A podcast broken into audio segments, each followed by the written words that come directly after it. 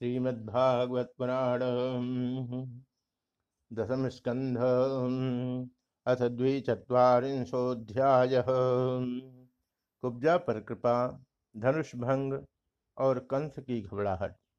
श्री शुकुवाच अथ ब्रजन राजपते न माधव श्रियं गृहीताङ्गविलेपभाजनाम्। विलोक्य कुब्जां युवतीं वराननाम्। पप्रक्षयान्तिम प्रहसन रसप्रदः। श्री सुखदेव जी कहते हैं, परीक्षित, इसके बाद भगवान श्री कृष्ण जब अपनी मंडली के साथ राजमार्ग से आगे बढ़े, तब उन्होंने एक युवती स्त्री को देखा। उसका मुँह तो सुंदर था, परंतु वह शरीर से कुबड़ी थी। इसी से उसका नाम पड़ गया था कुब्जा। वह अपने हाथ में चंदन का पात्र लिए हुए जा रही थी। भगवान श्री कृष्ण प्रेम रस का दान करने वाले हैं। उन्होंने कुब्जा पर कृपा करने के लिए हँसते हुए उससे पूछा कातम्बरोर्वेदतुम हानुलेपनम कस्यांगने वा कथयस्य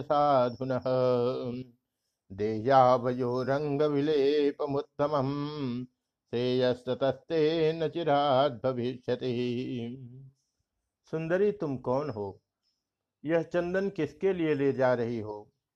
कल्याणी, हमें सब बात सच सच बतला दो। यह उत्तम चंदन, यह अंगराग हमें भी दो। इस दान से शीघ्र ही तुम्हारा परम कल्याण होगा। श्रैरंध्रुवाच।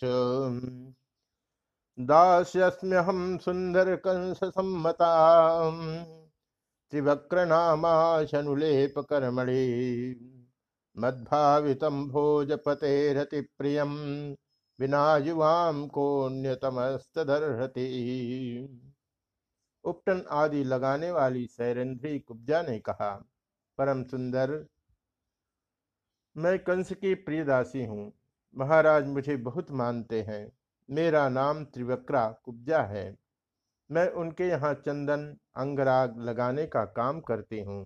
मेरे द्वारा तैयार किए हुए चंदन और अंगराग भोजराज कंस को बहुत भाते हैं, परंतु आप दोनों से बढ़कर उसका और कोई उत्तम पात्र नहीं है।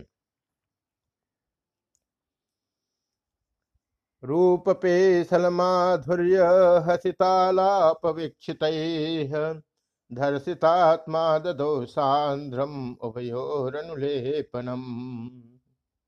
भगवान के सौंदर्य, सुकुमारता, रसिकता, मंदहास्य, प्रेमालाप और चारु चितवन से कुब्जा का मन हाथ से निकल गया।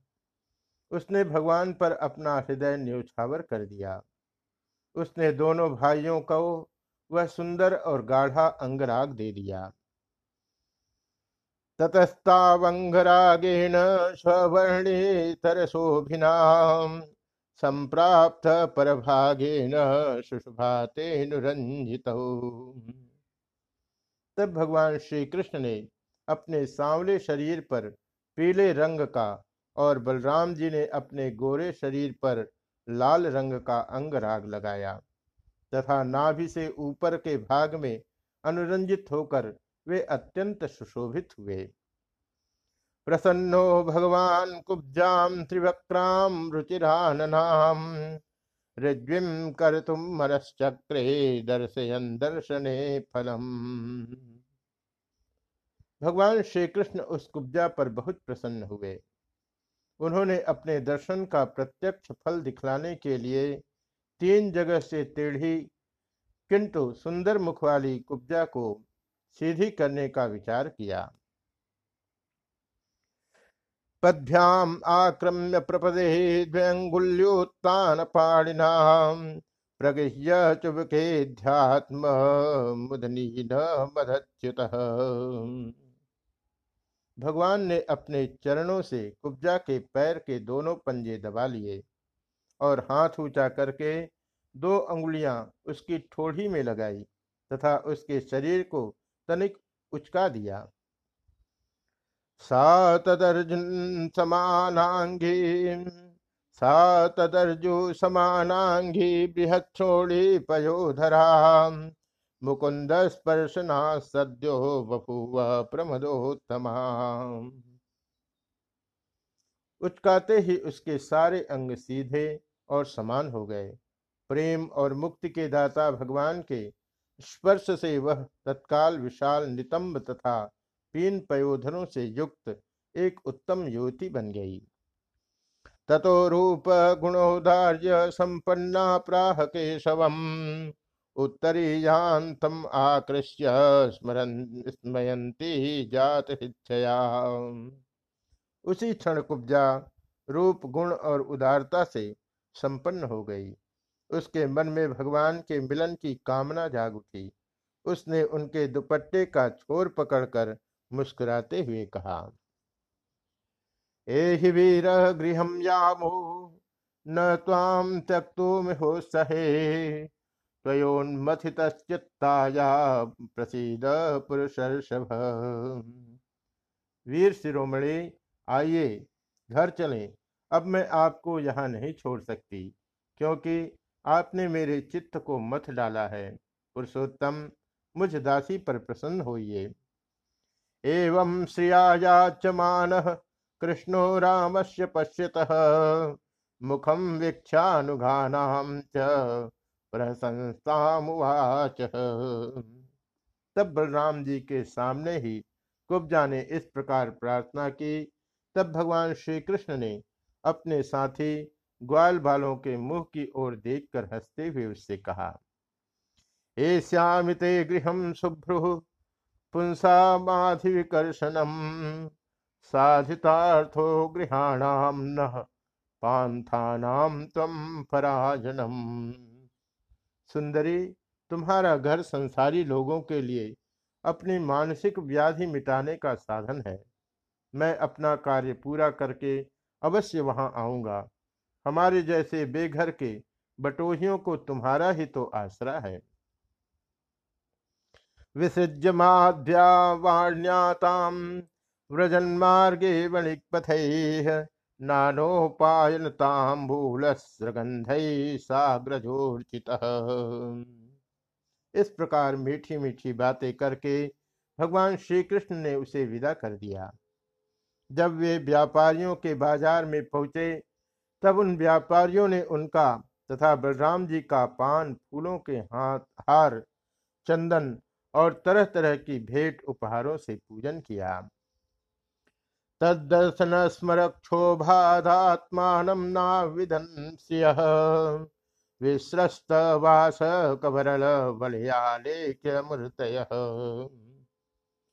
उनके दर्शन मात्र मात्र से स्त्रियों के हृदय में प्रेम का आवेग, मिलन की आकांक्षा जग उठती थी। यहाँ तक कि उन्हें अपने शरीर की भी सुध न रहती। उनके वस्त्र, जूड़े और कंगन ढीले पड़ जाते थे। तथा वे चित्रलिखित मूर्तियों के समान ज्यों की त्यों खड़ी रह जाती थी। तथा पौराण पृक्षमानो धनुष स्थान अच्युत तस्मिन प्रविष्टो ददृशे धनुरेन्द्र विवाद्भुतम इसके बाद भगवान श्री कृष्ण पूर्ववासियों से धनुष यज्ञ का स्थान पूछते हुए रंगशाला में पहुँचे और वहाँ उन्होंने इंद्रधनुष के समान एक अद्भुत धनुष देखा। पुरुषैर्बहुर्गुप्तम अर्चितम परमर्धिमत। वार्यमाणो निभि कृष्ण धनुराध उस धनुष में बहुत सा धन लगाया गया था। अनेक बहुमूल्य अलंकारों से उसे सजाया गया था। उसकी खूब पूजा की गई थी और बहुत से सैनिक उसकी रक्षा कर रहे थे।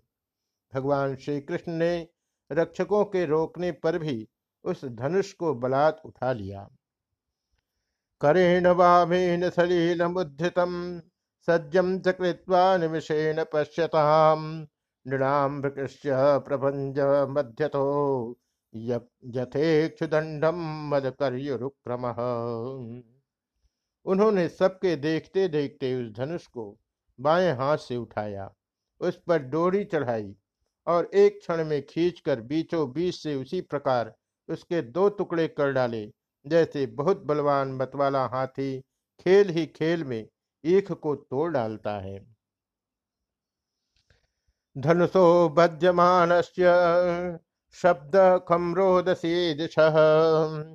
पूर्यामास यम श्रुत्वा कंसस्त्रा समुपागमत।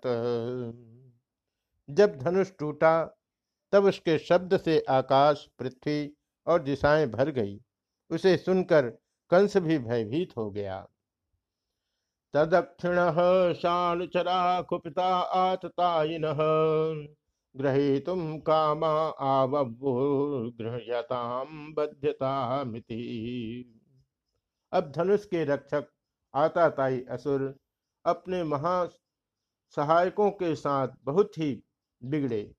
वे भगवान श्री कृष्ण को घेर कर खड़े हो गए और उन्हें पकड़ लेने की इच्छा से चिल्लाने लगे, पकड़ लो, बाँध लो, जाने ना पावे। अथ तान दुरभिप्रायान विलोक्य बल केशव क्रुद्धौ धन्वन आदाय उनका दुष्ट अभिप्राय जानकर बलराम जी और श्री कृष्ण भी तनिक क्रोधित हो गए और उस धनुष के टुकड़ों को उठाकर उन्हीं से उनका काम तमाम कर दिया। बलम च कंस प्रहितम हत्वा शाला मुखा ततः। निष्क्रम्य चेर तुर्शिष्ट निरीक्ष पुरसंपद। उन्हें धनुष खंडों से उन्होंने उन असुरों की सहायता के लिए कंस की भेजी हुई सेना का भी संहार कर डाला। उनके बाद वे यज्ञशाला के प्रधान द्वार से होकर बाहर निकल आए और बड़े आनंद से मथुरापुरी की शोभा देखते हुए विचरने लगे। तयोस्तद्भुतम वीर्यम निशाम्य पुरवासिन तेज प्रागल्भ्यम रूपम च मे निरे विविधोत्तम। जब नगर निवासियों ने देखते हुए विचरने लगे जब नगर निवासियों ने दोनों भाइयों के इस अद्भुत पराक्रम की बात सुनी और उनके तेज साहस तथा अनुपम रूप को देखा, तब उन्होंने यही निश्चय किया कि हो न हो, ये दोनों भाई श्रेष्ठ देवता हैं। तयोर्विचरतो स्वैरम आदित्योस्तमुपेयवान कृष्ण राम वृत गोपै पुरा छकट मीयतु इस प्रकार भगवान श्री कृष्ण और बलराम जी पूरी स्वतंत्रता से मथुरापुरी में विचरण करने लगे। जब सूर्यास्त हो गया, तब दोनों भाई ग्वाल बालों से घिरे हुए नगर से बाहर अपने डेरे पर जहाँ छकड़े थे, लौट आए। गोप्यो मुकुंद विगमे विरहातु राजा आशा सतासी सरिता मधुपुर भुवन। संपश्यताम पुरुषभूषण गात्र लक्ष्मी इतरान्नुभजत चकमेयनम श्री। तीनों लोकों के बड़े बड़े देवता चाहते थे कि लक्ष्मी हमें मिले, परंतु उन्होंने सबका परित्याग कर दिया और न चाहने वाले भगवान का वरण किया। उन्हीं को सदा के लिए अपना निवास स्थान बना लिया। मथुरावासी उन्हीं पुरुष भूषण भगवान श्री कृष्ण के अंग अंग का सौंदर्य देख रहे हैं। उनका कितना सौभाग्य है। व्रज में भगवान की यात्रा के समय गोपियों ने निरहातुर होकर मथुरा वासियों के संबंध में जो जो बातें कही थी, वे सब यहाँ अक्षरशः सत्य हुई। सचमुच वे परमानंद में मग्न हो गए। अवनिक्तांघ्रियुगलौ भुक्त्वा क्षीरोपसेचनम। उसतुस्ताम सुखम रात्रिम ज्ञावा कंस चिकित्सितम फिर हाथ पैर धोकर श्री कृष्ण और बलराम जी ने दूध में बने हुए खीर आदि पदार्थों का भोजन किया और कंस आगे क्या करना चाहता है, इस बात का पता लगाकर उस रात को वहीं आराम से सो गए। कंसस्तु धनुषोर्भंगम रक्षिणाम स्वबल वधम निशम्य गोविंद राम विक्रयतम परम। जब कंस ने सुना कि श्री कृष्ण और बलराम ने धनुष तोड़ डाला, रक्षकों तथा उनकी सहायता के लिए भेजी हुई सेना का भी संहार कर डाला, और यह सब उनके लिए केवल एक खिलवाड़ ही था, इसके लिए उन्हें कोई श्रम या कठिनाई नहीं उठानी पड़ी। दीर्घ प्रजागरो भी तो दुर्निमित्ता दुर्मति बहुन्य मृत्यु दौत्य कराणी तब वह बहुत ही डर गया। उस दुर्बुद्धि को बहुत देर तक नींद न आई। उसे जागृत अवस्था में तथा स्वप्न में भी बहुत से ऐसे अपस्कुन हुए जो उनकी मृत्यु के सूचक थे। अदर्शनम स्वशिरस प्रतिरूपे च सत्यपि। असत्यपि द्वितीय च ज्योतिषाम तथा। जागृत अवस्था में उसने देखा कि जल या दर्पण में शरीर की परछाई तो पड़ती है, परंतु सिर नहीं दिखाई देता। अंगुली आदि की आड़ न होने पर भी चंद्रमा, तारे और दीपक आदि की ज्योतियाँ उसे दो दो दिखाई पड़ती हैं। छिद्र प्रतीति छायायाम प्राण घोषानुपश्रुति स्वर्ण प्रतीति विक्षेसु स्वपदा नाम दर्शनम छाया में छेद दिखाई पड़ता है और कानों में अंगुली डालकर सुनने पर भी प्राणों का घू घू शब्द नहीं सुनाई पड़ता। वृक्ष सुनहले प्रतीत होते हैं और बालू या कीचड़ में अपने पैरों के चिन्ह नहीं दिख पड़ते। स्वप्ने प्रेत परिस्वंग खरयानम विषादनम यायान्न याजान्नदमाल्यकैलाभ्यक्तो दिगंबर। कंस ने स्वप्नावस्था में देखा कि वह प्रेतों के गले लग रहा है। गधे पर चढ़कर चलता है और विष खा रहा है। उसका सारा शरीर तेल से तर है। गले में जपा कुसुम अड़हुल की माला है और नग्न होकर कहीं जा रहा है। अन्यानि चेत्थम भूतानि स्वप्न जागरितानि च पश्यन् मरण संत्रस्तो निद्राम लेभे न चिंतया स्वप्न और जागृत अवस्था में उसने इसी प्रकार के और भी बहुत से अपस्कुन देखे। उनके कारण उसे बड़ी चिंता हो गई। वह मृत्यु से डर गया और उसे नींद न आई। व्युष्टायां निशिकोरभ्य सूर्ये चाद्भय समुत्थिते। कार्यामास वै कंसो मल्ल क्रीड़ा महोत्सव परीक्षित, जब रात बीत गई और सूर्य नारायण पूर्व समुद्र से ऊपर उठे, तब राजा कंस ने मल्ल क्रीड़ा दंगल का महोत्सव प्रारंभ कराया। आनर्चो पुरुषारंगम तुर्यभैर्यस्य जंघिरे मंचाचालम कृता सृग्भि पताका चैल तोरण राज कर्मचारियों ने रंगभूमि को भली भांति सजाया।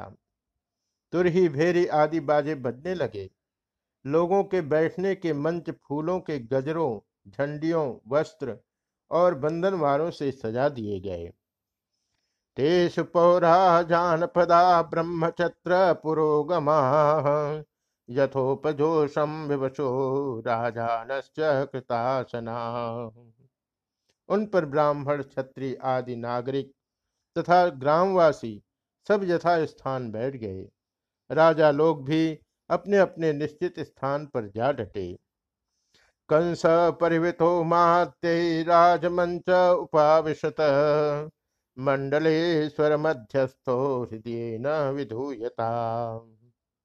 राजा कंस अपने मंत्रियों के साथ मंडलेश्वरों छोटे छोटे राजाओं के बीच में सबसे श्रेष्ठ राज सिंहासन पर जा बैठा। इस समय भी अपस्कुनों के कारण उसका चित्त घबराया हुआ था।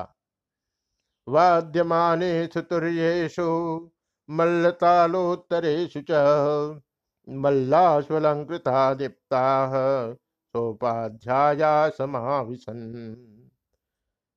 तब पहलवानों के ताल ठोकने के साथ ही बाजे बजने लगे और गर्बीले पहलवान खूब सज धज कर अपने अपने उस्तादों के साथ अखाड़े में आ उतरे। चाड़ूरो मुष्टिक कूट सलस्तोशल एव तम आसे दूरुपस्थानम बलगुवाद्य प्रहर्षिता। चारूण, मुष्टिक, कूट सल और तोसल आदि प्रधान प्रधान पहलवान बाजों की सुमधुर ध्वनि से उत्साहित होकर अखाड़े में आ आकर बैठ गए। नंद गोपादयो गोपा भोजराज समाहुता। निविधे तोपाय नास्ते एक मंच आविशन। इसी समय भोजराज कंस ने नंद आदि गोपों को बुलवाया। उन लोगों ने आकर उसे तरह तरह की भेंटें दी और फिर जाकर वे एक मंच पर बैठ गए। इति श्रीमद्भागवते महापुराणे पारमहंस्याम सहितायाम दशम स्कंधे पूर्वाधे मल्लरंगोपवर्णनम नाम द्विचत्वारिंशोऽध्यायः।